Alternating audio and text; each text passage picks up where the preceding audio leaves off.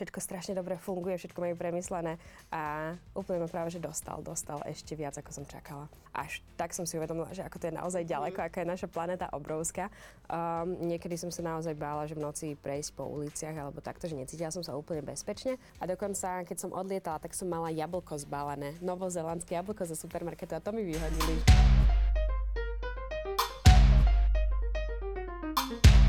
Ahojte, vítajte pri ďalšom Travo podcaste. Ja sa veľmi teším, že našim dnešným hosťom je Aťka Záhorancová. Aťka, vítaj. Ďakujem. Ako sa máš, Aťka, a čo máš nové? Mám sa dobre, mám sa super. Som doma nejaký týždeň, prišla som minulý štvrtok z Bali. Tam som boli 3 týždne, predtým som bola na Novom Zélande takmer 3 mesiace. Nové, mám veľmi taký pracovný švung, takže som pomerne vyťažená. A máme toho veľa nového na pracovnom fronte.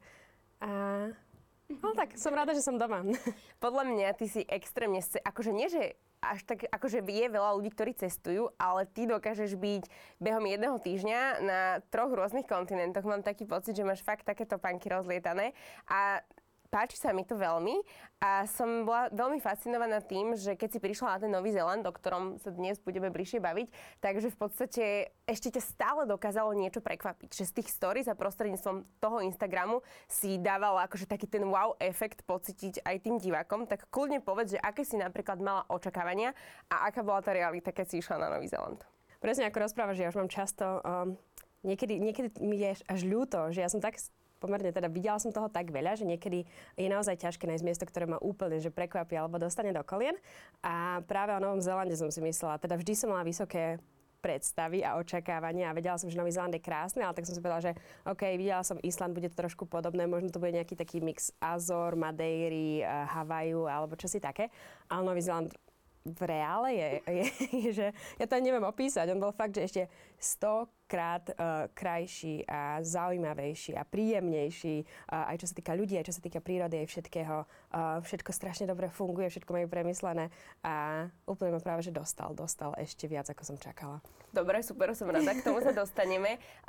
Ako si ty kupovala letenky? Lebo určite mnohých ľudí zaujíma, samozrejme, že je to veľmi individuálne, ale je to podľa mňa taká destinácia, na ktorú keď človek ide, tak si musí pripraviť akože asi veľký obnos peňazí, čo sa týka leteniek, aj čo sa týka proste bežného života tam. Čiže vieš povedať napríklad, že keď sleduješ tie letenky, takže či sú aj drahšie a či sú aj lacnejšie a či sa to dá nejako vychytať? Dá sa. Určite záleží od lokality a destinácie, ale no, práve ten Nový Zéland. Ono sa hovorí, ono to aj naozaj tak je, že je to na druhom konci planéty a ja som teda čakala, že tam budem cestovať dlho, ale až keď si teda človek naozaj tú cestu prejde a teda išli sme z Viedne cez Dubaj, cez Melbourne až do Aucklandu, až tak som si uvedomila, že ako to je naozaj ďaleko, aká je naša planéta obrovská a naozaj sme teda precestovali celú planetu, teda išli sme na druhý koniec planéty, takže tie letenky pochopiteľne musia byť drahšie.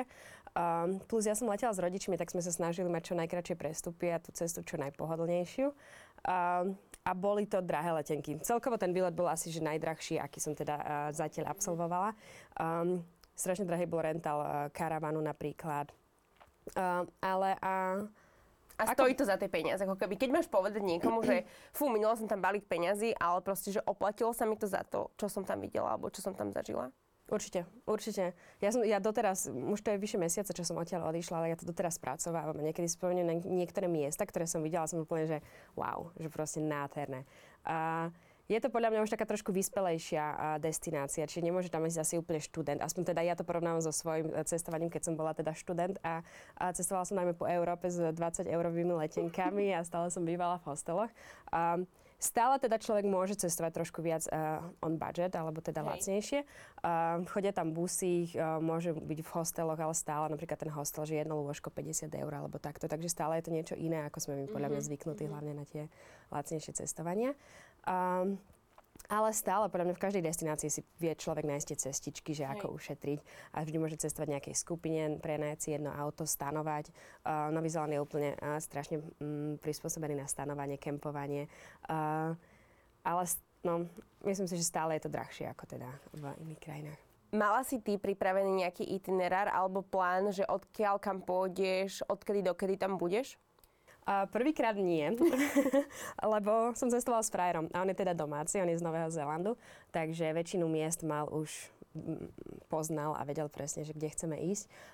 Klasicky kúpila som si svoj Lonely Planet BDK, vypísala som si miesta, ktoré najviac zaujímajú mňa, ale on bol teda ten hlavný plánovač. Zvyčajne teda všetko plánujem ja, keď cestujem a presne mám všetko naplánované, čo chcem vidieť a ako budem cestovať. A teraz to bolo v celku také oslobodzujúce, že nemusím nič plánovať ja. Ešte vlastne 2 týždne predtým som cestovala s rodičmi po Austrálii a tam som teda všetko dávala dokopy ja s bratom, takže bol to taký ten druhý extrém, že buď všetko, alebo teda, že naozaj minimum a mala som to tam v celku dobre zariadené. Ty si spomínala, že on je teda Novozélandian. Ako ťa on pripravoval možno, že na ten Nový Zéland? Lebo my sme sa rozprávali, že áno, akože wow, super, toto, veľa z nás tam chce ísť. Keď si mu ty takto o tom rozprávala, alebo proste si sa možno zmienila, že wow, teším sa na Nový Zéland, tak dal ti možno, že nejaké také hinty, že že ale toto tam je, toto tam nie je, že calm down? Hej, dal. On v podstate bol prvý, ktorý prišiel na Slovensko minulé leto. Bol tu skoro mesiac a ja som mu stále hovorila, že ty vole, že proste z Nového Zélandu, že beriem ho na Slovensku, že bude to zaujímavé, že podľa mňa veľa vecí pre nich bude šok pre neho, ale akože zvládal to tu veľmi hrdinsky. A vždy mi hovoril, že ty si myslíš, že Nový Zéland je akože veľmi flash, že ale aj my tam máme veľa vecí, s ktorými teda akože bojujeme a ktoré sú problémom. A je pravda, že napríklad bola som prekvapená z kriminality, špeciálne v Aucklande. Niekedy som sa naozaj bála, že v noci prejsť po uliciach alebo takto, že necítila som sa úplne bezpečne. Hlavne západný Auckland má podľa mňa veľa problémov. Naozaj tam boli často nejaké prestrelky alebo rázie do domov, alebo naozaj kriminalita. V každom jednom supermarkete prídem a je tam vylepených 30 ľudí, ktorí kradli alebo takéto srandy, s ktorými napríklad na Slovensku som sa nestretla nikdy. Až takejto teda, v takomto rozsahu. Ale ináč si myslím, že teda samozrejme Nový Zéland je v mnohých veciach veľmi, veľmi popredu. Napríklad, čo ma veľmi prekvapilo, a to už keď som spoznala svojho priateľa, on absolútne nerozumie, že prečo napríklad my takto riešime LGBTI, že pre ňa to už je úplne, že done deal, že proste je to, existuje to, úplne ich rešpektujeme proste a ideme, riešime ďalšie, nie že dôležitejšie, samozrejme to je veľmi dôležité, ale tam proste absolútne nie sú žiadne nejaké predsudky alebo problémy alebo nejaký kvázi rasizmus alebo takéto problémy. Takže to ma tiež veľmi prekvapilo. Lebo ja si myslím, že aj v rozvinutom svete, aj v rámci Európy, to stále ešte nie je úplne v takom pohodlnom levele, ako napríklad na Novom Zélande. A keď ste sa o tom bavili, tak spomínal, že to tak možno kedysi bolo, alebo že jednoducho, keď sa táto tematika, alebo problematika, nazvime to v tom, objavila, takže či tam boli možno, že nejaké protesty, alebo nejaké výhrady, alebo jednoducho to tí ľudia skutočne prijali, že to tak má byť a budú to rešpektovať. Že či tam bola o tom nejaká taká možno debata silnejšia? Z toho, čo mi povedal on a jeho rodina, teda aj staršia generácia napríklad, tak oni to absolútne nikdy neriešili v takomto veľkom rozsahu, ako to riešime my napríklad posledné roky. Ja úplne rozumiem, že tieto predsudky tu sú a musíme to riešiť, čiže to absolútne akože neodsudzujem. Mňa ale práve na druhej strane fascinuje, že oni tieto predsudky nikdy nemali a absolútne akože nikdy neboli práve v takomto štádiu, v akom sme my, že naozaj to vo veľkom riešime, všade sú vlajky a takto. Čiže aj tí ľudia sa tam cítia v podstate slobodne a prijato a je tam asi potom aj taká pokojnejšia atmosféra v rámci tej spoločnosti, že fascinujúce. A je to tam veľmi multinárodné a myslím si, že veľmi pekne spolunažívajú. Čo ma napríklad strašne prekvapilo, ako krásne spolunažívajú vlastne sa volá Pakeha, to sú ľudia, ktorí v podstate sa prisťahovali na Nový Zéland, teda bieli západňari, tak to ich nejak volajú. A potom sú tam teda tí Maori, ktorí sú pôvodní obyvatelia, teda z ostrovov, alebo teda, ktorí tam boli predtým, ako sa tam nasťahovali prisťahovalci. A veľmi krásne spolunažívajú aj tieto dve skupiny. Napríklad všetko v supermarketoch, na uliciach, v televízii je dvojjazyčne, že využívajú aj ten starý maorský jazyk a všetko je teda aj v angličtine. A to sa mi veľmi páči. A je to tam tak napríklad, že tvoj priateľ sa niekedy aj učil maorčtinu alebo mali oni v škole nejakú edukáciu v rámci toho, či ako to tam funguje? Áno. Nevie úplne plynule, vie základy, ale hovoril, že normálne v škole mali teda maorský jazyk. To je mega, to sa mi strašne páči. Neviem, či som zažila krajinu, kde pôvodní obyvateľia versus prisťahovalci žijú v takomto, historicky prisťahovalci, nechcem to volať, alebo imigranti, žijú v takomto úplne peknej synergii. aj to, že vlastne podporujú týmto ako keby tú kultúru a podľa mňa je možno veľa ľudí tam cestuje práve kvôli tomu, akože ja si pamätám, že aj tu na Slovensku bola nejaká prezentácia týchto maorských tanečníkov a teraz proste robili tam tie ich tance a neviem čo. Vlastne aj pred tým národným športom ešte stále robievajú tie, áno, tú háku. To je neskutočné, to je úplne, mňa to strašne fascinuje, tak majestátny prejav alebo akt nádherné, mega. A ako to tam majú napríklad s tým, keď idú do práce alebo keď sa teda uchádzajú o nejakú pozíciu, že či sa to tam nejak možno rozdeľuje na to, že skôr zoberú toho Maora, toho pôvodného, alebo tých pristahovalcov ako keby novodobých. Vieš, čo myslím, že snažia sa dávať prácu proste tým pôvodným obyvateľom, alebo ako to tam funguje, ak vieš? Toto úplne neviem popravde. Stretla som aj pár Slovákov, ktorí teda tam prišli pracovať na pracovné víza a myslím si, že nikto nemá problém tam nájsť prácu. Ale neviem presne popravde. Tu sa priznám, že neviem, aké je to teraz. Ja to beriem z toho pohľadu, že keď napríklad my ideme do Kanady, tak možno sa nám tam trošku ťažšie aj pýtajú tie víza alebo ten vízový styk skrz to, že radšej proste ten zamestnávateľ by mal prijať toho Kanadiana. Čiže skrz toto, ale tak oni už sú tam asi tak dlhodobo, lebo v podstate všetci sú tam ako keby stále prisťahovalci na tom polostrove, na tom ostrove. Takže tak, ale čo ma zaujalo, keď si hovorila o tej kriminalite, tak z čoho ona prúdi? Že z chudoby, alebo drog, alebo nejakého takého nesúladu sociálneho systému, alebo ako to oni vnímajú? Strašne veľa ľudí mi povedalo miestnych, že to veľmi vyeskalovalo po korone, respektíve už za korony a potom teda teraz je následok teda tej korony. Ani nie samotnej korony, ako toho lockdownu veľa ľudí prišlo o prácu, plus teraz inflácia, všetko je teda drahšie. A teda zo zúfalstva, si myslím, alebo teda z tejto politickej, respektíve ekonomickej situácie. Neviem prečo práve západný Auckland, ale myslím si, že tam to bolo vždy trošku akože skoncentrovanejšie a tam tá kriminalita bola vyššia, ale vraj po celom Aucklande, po celom Novom Zélande, že sa to v celku teda za posledné roky vyeskalovalo. Nie je to ale úplne že strašné, že by som sa niekde proste bála alebo necítila bezpečne. Skôr sú to podľa mňa také nejaké organizované zločiny a gangy a ono sa to deje asi kdekoľvek. Veď je to metropola v podstate, tak. Čiže asi nemôžeme očakávať, že tam si môžem nechať otvorené auto, tak ako som ja počula príbehy o Novom Zélande, že tam si môžeš nechať aj auto otvorené a neviem čo. Čiže Južný ostrov je takto stále, že naozaj viac taký vidiecký lifestyle, veľmi pomalejší, každý je priateľskejší. Auckland je naozaj už taká metropola, že trošku je to už také, prirovnala by som to možno americkým mestám alebo európskym mestám, ale ten južný ostrov je naozaj úplne že taký pokojný, priateľský a teda tá kriminalita je hlavne koncentrovaná, si myslím, že v Aucklande. Aspoň z toho, čo som navnímala ja a čo som sa teda povypytovala domácich. A naozaj každý hovorí, že teda je to hlavne teda posledný rok, dva. Aj ľudia, ktorých teda poznám a majú svoj job a darí sa im, tak hovoria, že akože ceny išli naozaj tak veľmi hore, že oni niekedy akože z toho majú ťažké dni. A keď sa bavíme o cenách, tak to si mám predstaviť, že naše ceny ešte vyššie, alebo možno už aj pri tejto inflácii úmerné tým našim, a ako ste tam vyfungovali? Teda ty si asi videl najviac ten rozdiel, keďže žiješ na Slovensku a pochádzaš zo Slovenska, že ako sa to cenovo pohybovalo? V mnohých veciach podľa mňa už teraz, ja som napríklad teraz doma na Slovensku posledné 3 roky úplne máličko a napríklad teraz, keď som sa vrátila, tak cítim, že naozaj je všetko drahšie. A to som nikdy nesledovala veľmi ceny. A myslím si, že teraz, keď som teda akože teraz doma po dlhšej dobe, tak mám pocit, že by som kľudne tie ceny, teda hlavne potravín, mohla kľudne porovnávať s tými, ktoré boli na Novom Zélande. Meso je dokonca lacnejšie a strašne dobré. Tie akože novozélandské stejky bolo jedny z najlepších, aké som kedy jedla. Majú tam extrémny shortage na vajíčka, tie sú že extrémne drahé. Že asi záleží. Zelenina je tam veľmi, veľmi drahá, ale teda napríklad iné produkty sú lacnejšie. Oni veľmi si teda fičia na stejkoch, na mese, mliečnych výrobkoch a tie boli pomerne lacnejšie ešte oproti nám. Teda s aktuálnymi cenami, ak to porovnávam. Housing, byty a takto, tie by som kľudne už napríklad z Bratislavy vedela tiež porovnať. Ale teda, akože ja som z východného Slovenska, takže tam určite sú iné rozdiely.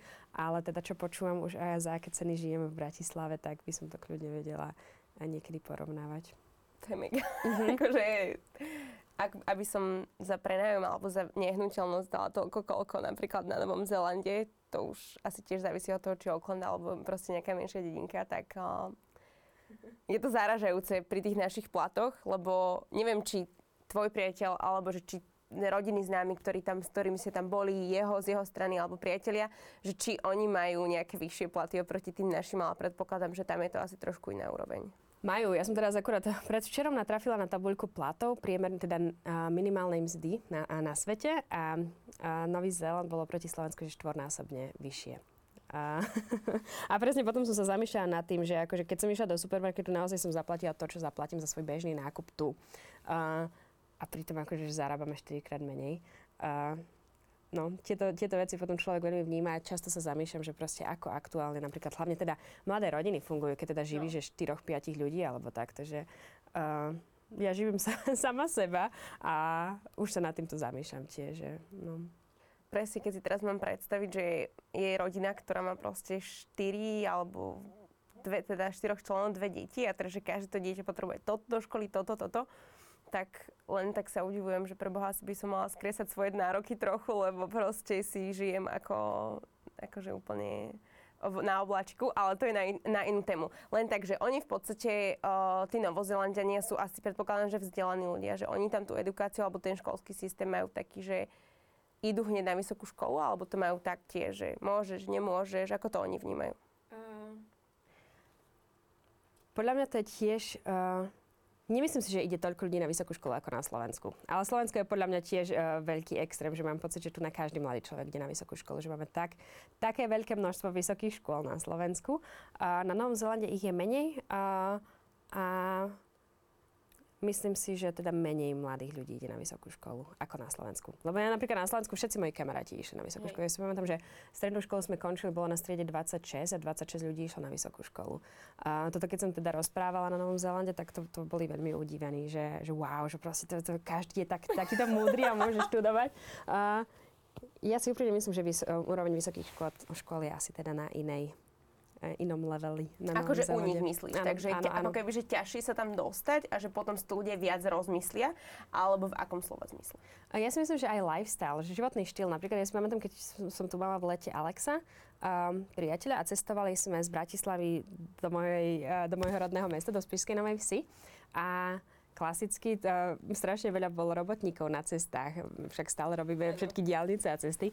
A on bol úplne udivený, že nechápal, že prečo robotníci sú v staršom veku. Že on že proste, že priemer, že 40-50 sa pozeral z toho okna a on hovorí, že proste, že na Novom Zélande sú to často proste ľudia po strednej škole a chcú proste pracovať fyzicky. Teda fyzicky, teda pracovať naozaj, že na stavbách alebo robiť tento druh práce. A je to naozaj pravda. Podľa mňa sú tieto práce veľmi dobre platené a vôbec tam nie je nejaká hanba pracovať. Na stavbe alebo presne, kopať tam nie je to proste ako u nás, že tu je to občas... Máš taký pocit, že ty robíš, alebo že robíš vlastne remeslo ešte dnes, je také, že všetci majú túžbu robiť v startupoch. A v ofisoch. Každý chce naozaj, že pohodlný office job a... Toto tiež akože sa veľmi divili na Novom Zélande, že wow, že naozaj mladí ľudia nechcú proste makať, byť na slnku, pracovať a potom, keď som teda bola na Novom Zélande, presne toto som si všímala, či na stavbách, na cestách, alebo hociaké manuálne práce, to bolo, že mladí ľudia. A u nás to nie je také bežné. Práve naopak, u nás je to také presne, že tí mladí ľudia sa snažia dostať ako keby, že do tých moderných, inovatívnych firiem, že ani nechcú už pracovať v starších kolektívoch, teda čo ja mám taký pocit, že keď niekto, že my máme starý kolektív, že mňa to nebaví, akože ja tomu rozumiem, ale že máme presne takú tú, ako keby ten nátlak, že chceme byť proste inovatívni a chceme chodiť do moderných firiem. Áno, a možno to nie je zlé, že máme akože veľké ambície, čo je tiež super a potom som sa aj nad tým presne zamýšľala, že prečo teda na Novom Zélande je to tak ináč. A oni majú strašne taký vyčilovaný životný štýl, že tým, že sú akože izolovaní v krajine, ktorá je veľmi bezpečná, nič jej nehrozí. Najbližšia destinácia mimo krajiny je 4-hodinový let do Sydney alebo 3-hodinový. Že podľa mňa akože majú tak vyrovnaný a spokojný život, že možno akože takto im vyhovuje a takto sa zameriavajú že aj na takéto práce. vôbec neviem, čo je lepšie, nič nehovorím, že akože toto obdivujem viac a viac, len to je jeden z takých tých poznatkov, ktoré som si teda odsledovala, je to tiež veľmi zaujímavé v porovnaní so Slovenskom.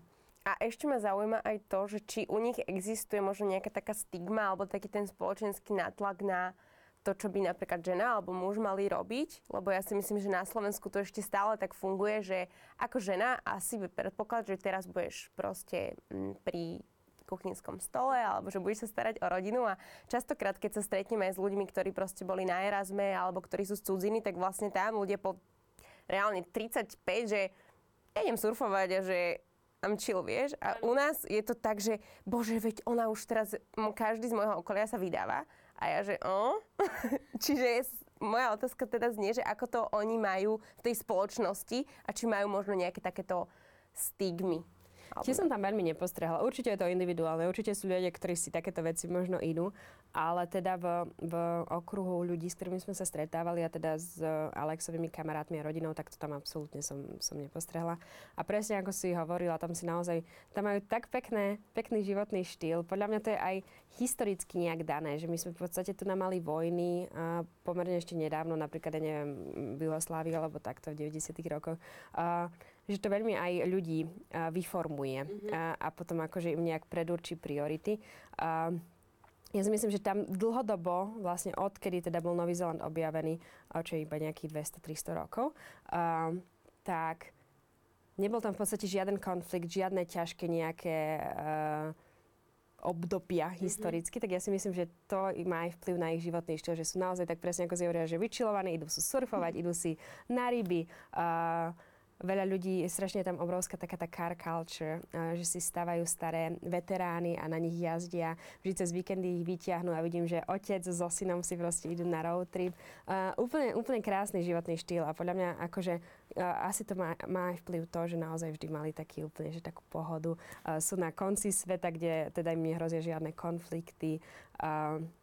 Je to veľmi liberálna krajina, plná pohody, takže si myslím, že aj týmto takéto veci možno potom neriešia, ako sme sa bavili, že nejaké stigmy alebo akože spoločenské rozdiely alebo nejaké prekážky.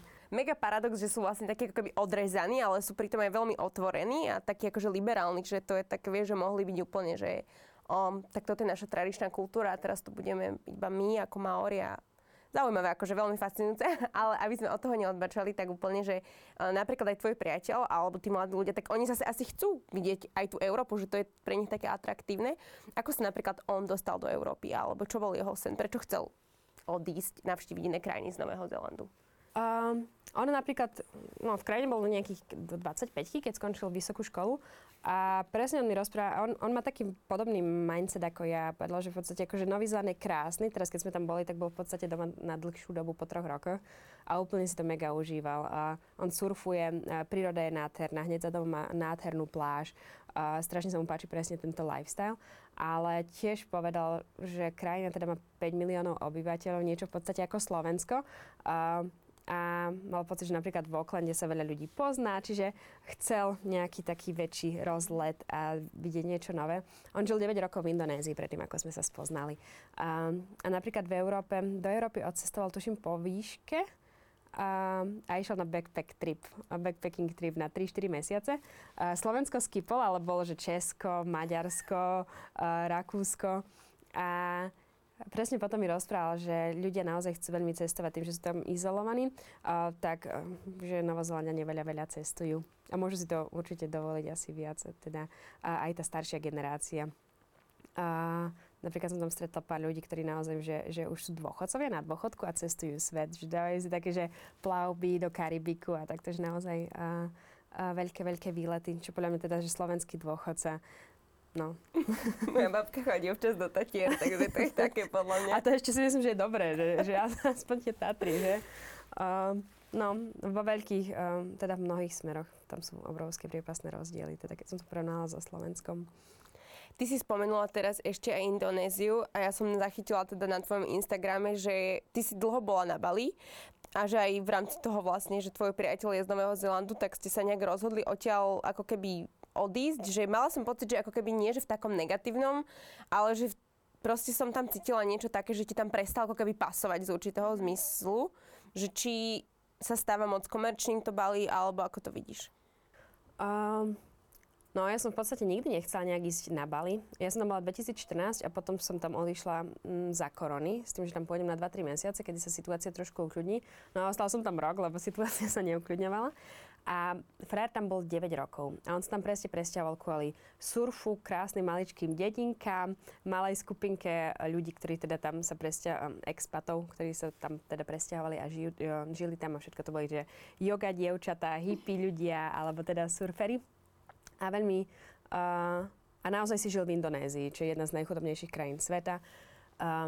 Teraz, hlavne teda za posledné roky, už pred koronou sme to tak trošku vnímali, ale teraz je to tam úplne šialené, že jedna izba na prenájom u domácich stojí 1500 eur na mesiac. Pritom akože keby si hľadal takúto izbu niekde na Džáve, tak platíš 100 eur a to je taká tá bežná suma.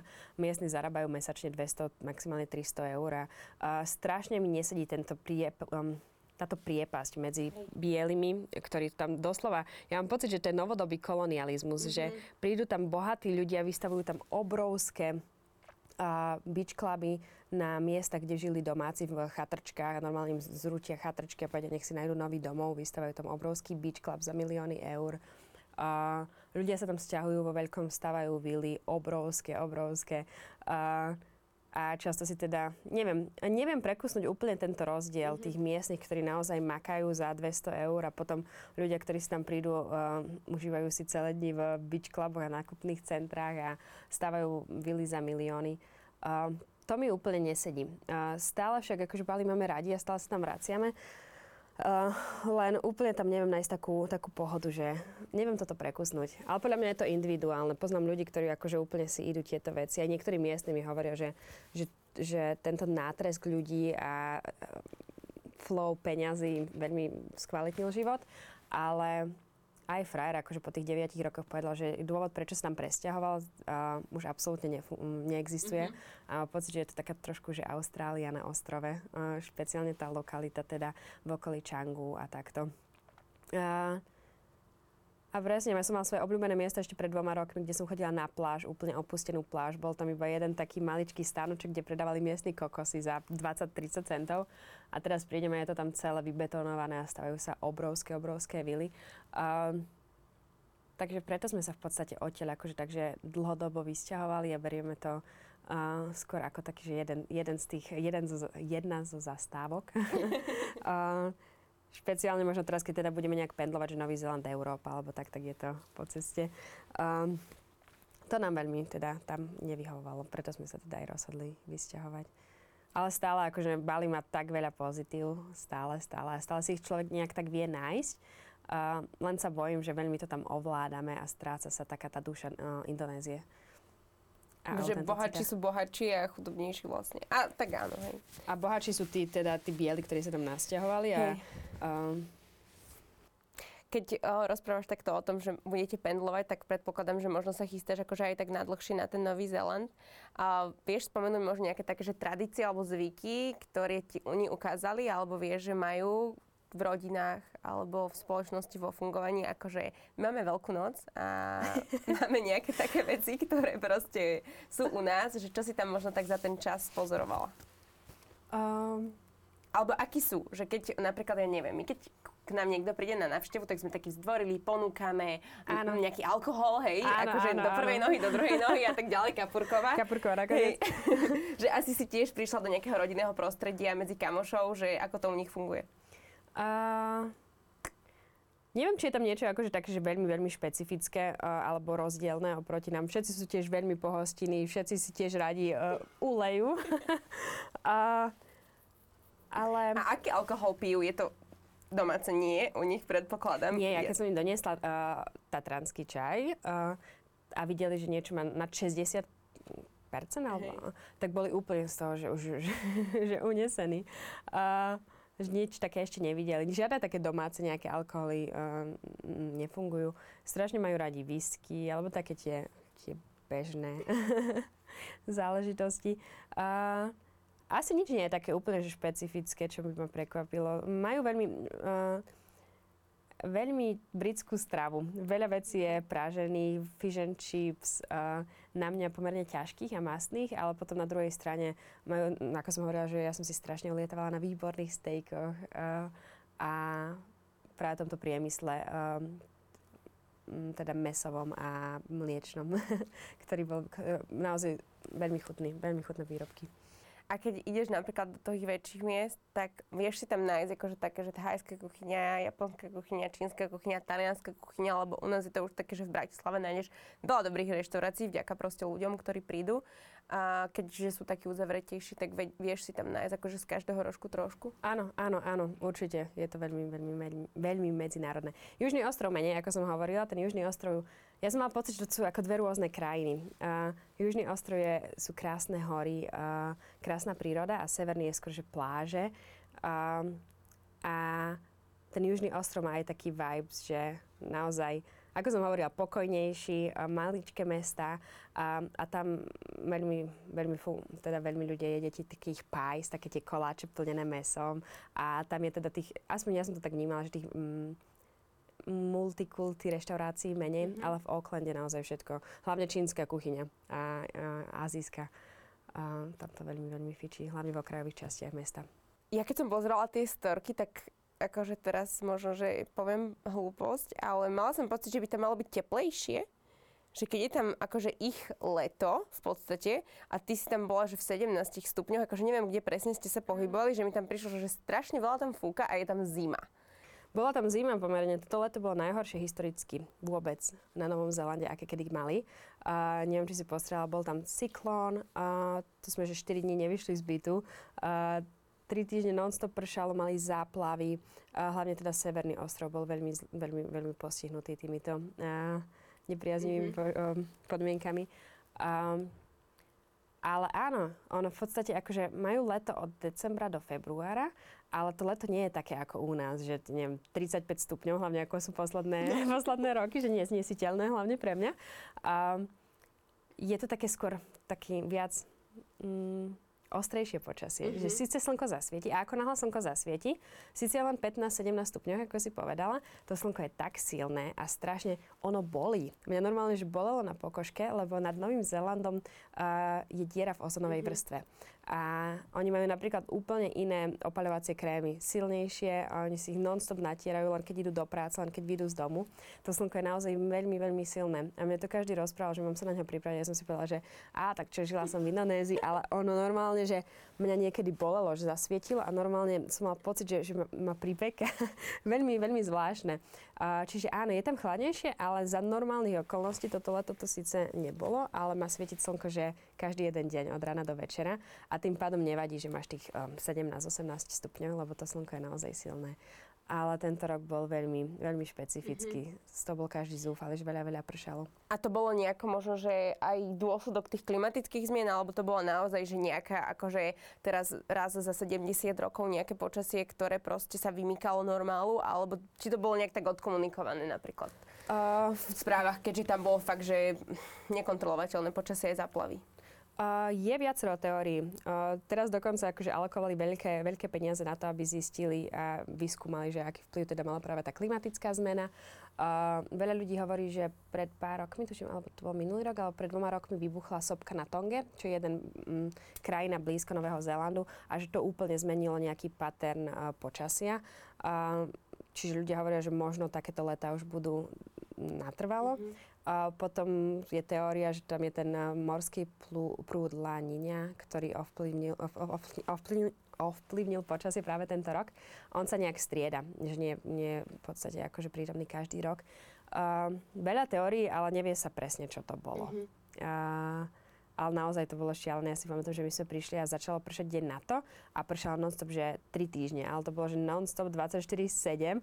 Ale to nie je taký daždík, že OK, tak teraz si prebehnem na nákup. To bolo, že naozaj, že tmavo, non-stop pršalo, všade už stála voda, no a potom z toho boli záplavy. Dokonca letisko bolo zaplavené. Stalo tam asi, že 3 metre vody a zrušili všetky lety na pár dní alebo na týždeň.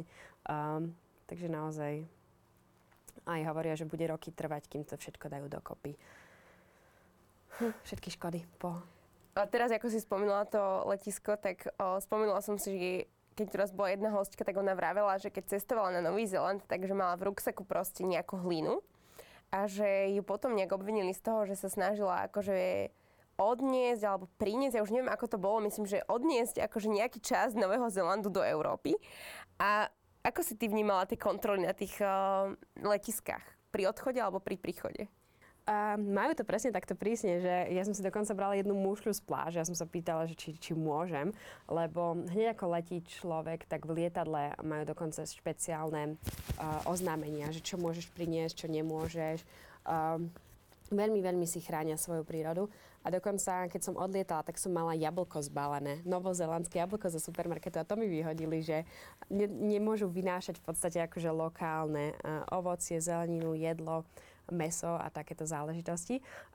Ale tým, že ja som nevnímala tú kontrolu nejak akože špeciálne, okrem tohto. Nebolo to nejak akože intenzívnejšie. Ale áno, je to zaujímavé. Dokonca tuším, že novozélandský med je jediný na svete, ktorý sa nemôže exportovať po svete, alebo takéto srandy. Že naozaj veľmi záleží na ich produktoch. Áno, áno. Dokonca veľmi zaujímavé, že na turistických chodníkoch na konci každého je veľká umývacia stanica a musíš normálne identifikovať topánky. Sú tam také nášľapné plošinky, kde zatlačíš nohu a normálne ti automaticky nastrieka sa umývací prášok, potom je tam kefa, vyčistíš si topánky a potom ešte si ich nastriekaš alkoholom. A to je presne, že, že keď postúpeš po nejakej zemine alebo takto, takže ich neprenášaš do ďalšej zóny mesta a nech sa nemiešajú v podstate nejaké... Hej. No, neviem, som v tom laik, ale úplne ma to fascinovalo, že ako všetko majú premyslené, premakané, ako im záleží na tom životnom prostredí. Toto teda už viackrát sme spomenuli. Ja viem, že aj u nás napríklad máme národné parky a určite je tá generácia vychovaná tak, aby sme si stále viacej a viacej vážili tú prírodu, ale stále je tu akože nejaká deforestácia, hej, a neviem čo, proste čierne stavby a ideme na úkor možno, že peniazy, prírody, aby sme získali nejaké peniaze a nejakých turistov do Tatier. Takže ako sa k tomu napríklad takto stavajú Novozelanďania? Lebo tiež by mohli mať hotely asi na každom druhom rohu alebo odpadky na zemi. Ja si myslím, že tam je to všetko v takom zdravom nastavení, že naozaj presne nejdú, že nie sú peniaze na prvom mieste. Ja mám pocit, že teda v Tatrách to takto funguje, presne ako hovoríš. A tam naozaj sú len vyhradené zóny, kde môžu byť zástavby, kde môžu teda niečo stavať, kde človek... Kempovanie, presne ako som hovorila, my sme mali teda ten campervan a človek si stiahne apku a vidí, kde môžeš zastať, kde nemôžeš zastať na noc, kde môžeš nocovať, kde máš verejné vecka. A normálne teda štát vystával aj zóny, ona sa Freedom Camping a to som zažila asi iba na Novom Zélande zatiaľ.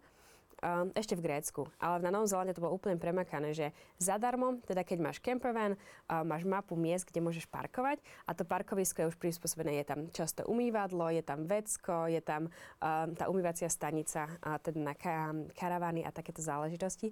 Čiže v podstate štát investoval na tom, aby si mohol teda cestovať campervanom a ešte vystával krásne zóny na prenocovanie, čo napríklad teda v Európe som nikdy nevidela.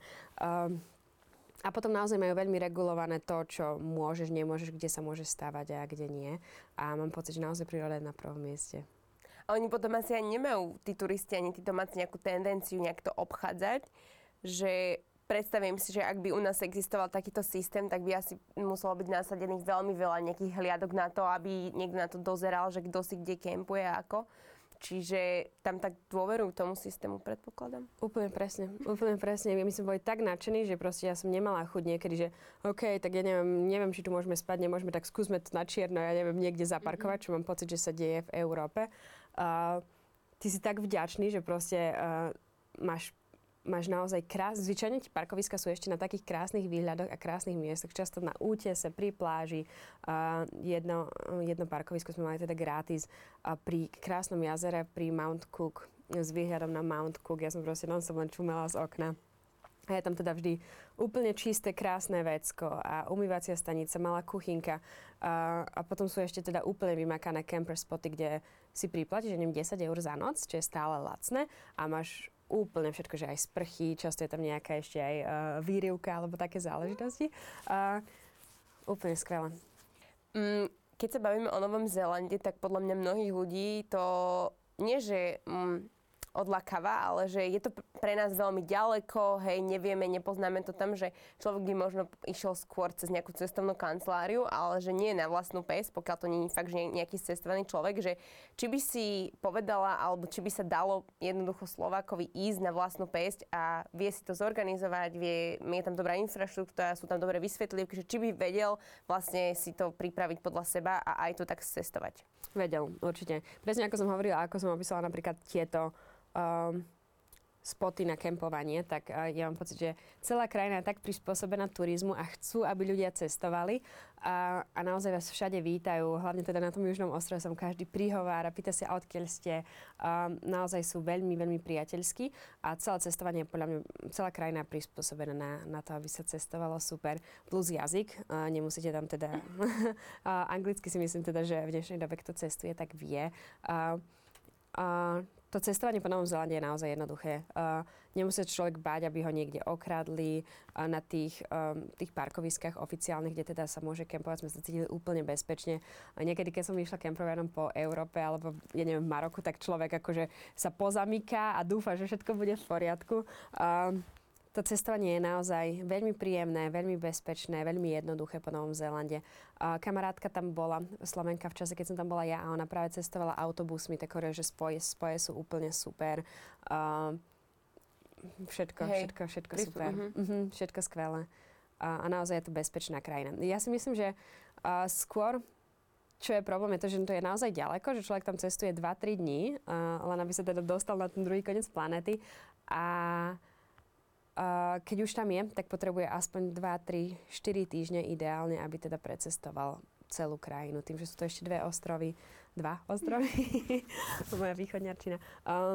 Takže podľa mňa, akože nie každý si to môže dovoliť a odísť na mesiac a pol, plus ešte teda potom prísť späť a zvládať ten jet lag, lebo tam je 12-hodinový časový posun, že tam je presne opačný deň, opačná časť dňa.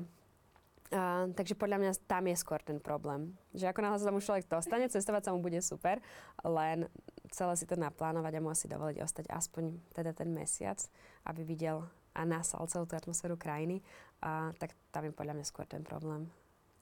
Ja keď som pozerala nejaké storička, tak to bolo zrovna 31. alebo u nás 30. Aha. A ty, že šťastný nový rok. A ja, že wow, Aťka už má šťastný nový rok, že to je proste neuveriteľné, tá relativita času, že presne. OK, ona už má nový rok. A ako sa ti oslavoval nový rok? Akože možno aj v teple, možno, že aj úplne, možno takým nejakým iným programom. Akože ty si, ja si predpokladám, že nie prvýkrát bola preč, ale vyzeralo to super, takže bolo to super a presne akože, ako hovoríš, tých 12 hodín, to je úplne, že niekedy takia, že som to musela spracovať, že ja som stála, že OK, teraz máme proste ja mám 7 hodín ráno, moji rodičia majú 7 hodín večera, ale ešte minulý deň, že akože áno, je to strašne zaujímavé, mňa to strašne fascinuje, ako tá naša planeta funguje. A nový rok, super. Myslím, že ste boli na nejakom koncerte, či to nebolo zrovna? Boli sme na festivale. Veľmi mi pripomínal Grape. Bol to taký, že 3-4-dňový festival. My sme sa tam teda dostali až 31., čiže ostali sme iba deň. Chase and Status hral na polnoc, takže to bolo úplne super. Klasické obrovské ohňostroje. A potom bolo to asi, že hodinku a pol do Aucklandu. Tam sme boli u kamarátov, takže potom sme ešte u nich ostali 3 dní po novom roku. Úplne krásna oblasť. Bolo to super. A ja v podstate neviem to už veľmi porovnať. Ja som veľmi nemala rada oslavy Nového roka na Slovensku, lebo to je vždy, že nejaká chata potom a strašná zima a potom akože sa dávaš 3 dní dokopy. Takže ja už posledné roky som vždy niekde preč. Minulý rok sme boli v Kolumbii, teraz sme boli na tom Novom Zélande. A je to úplne super. Ale myslím si, že všade po svete ľudia oslavujú rovnakým spôsobom. Ten základ je tam podobný.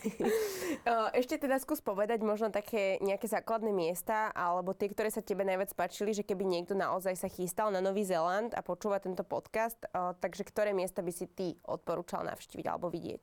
Mm-hmm. No mne sa hrozne páčil Južný ostrov a asi nám také úplne číslo 1 mesto bol Queenstown, ten je na juhu, a teda na Južnom ostrove, tak v podstate v centrálnej lokalite. Milford Sound je záliv, ktorý je v podstate fjord. Takže plavbu po Milford Sound určite odporúčam, to bol jeden z najlepších zážitkov.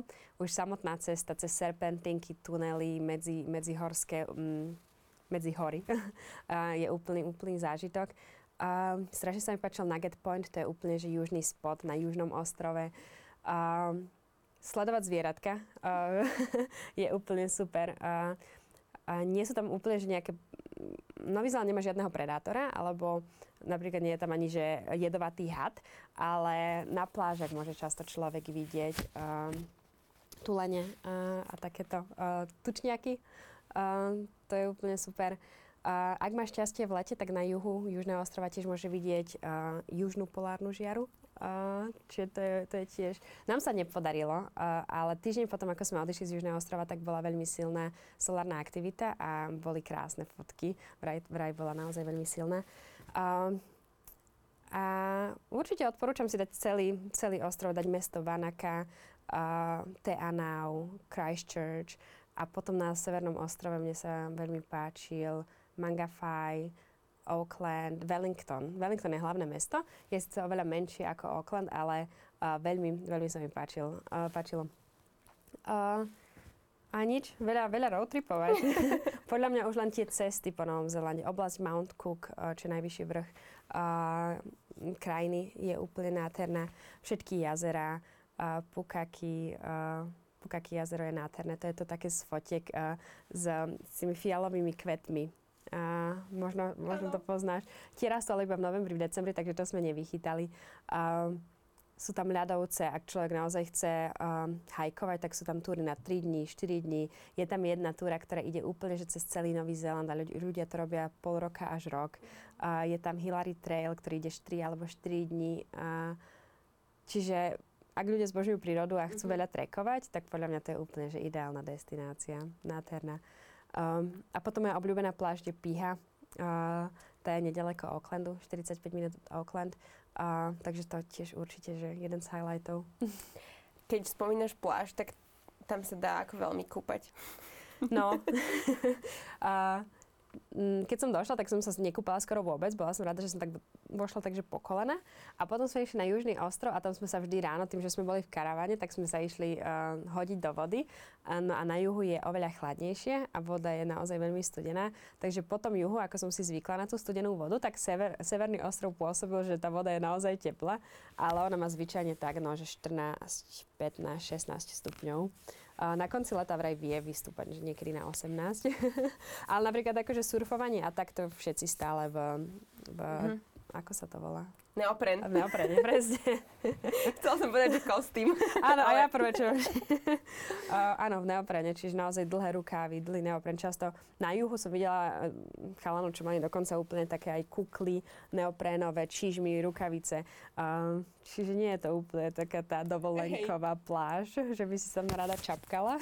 Keby ste mali v pláne ísť na Nový Zéland, tak takéto tipy od Aťky si môžete podľa mňa nájsť aj na tvojom Instagrame. Určite. A ešte som sa chcela spýtať, že veľa ľudí podľa mňa fascinuje aj to, že teraz ako pracuješ, kedy pracuješ, ako sa ti teda vlastne sklbiť, že je určite veľa mladých ľudí, ktorí chcú takto cestovať, že ako si napríklad ty našla ten pattern toho, že proste, ako si spomínala, najskôr si išla iba do nejakých bližších lokalí, do Európy, že taký ten systém si nastaviť a možno, že aj nejak tie hodnoty, alebo aký je tvoj systém cestovania?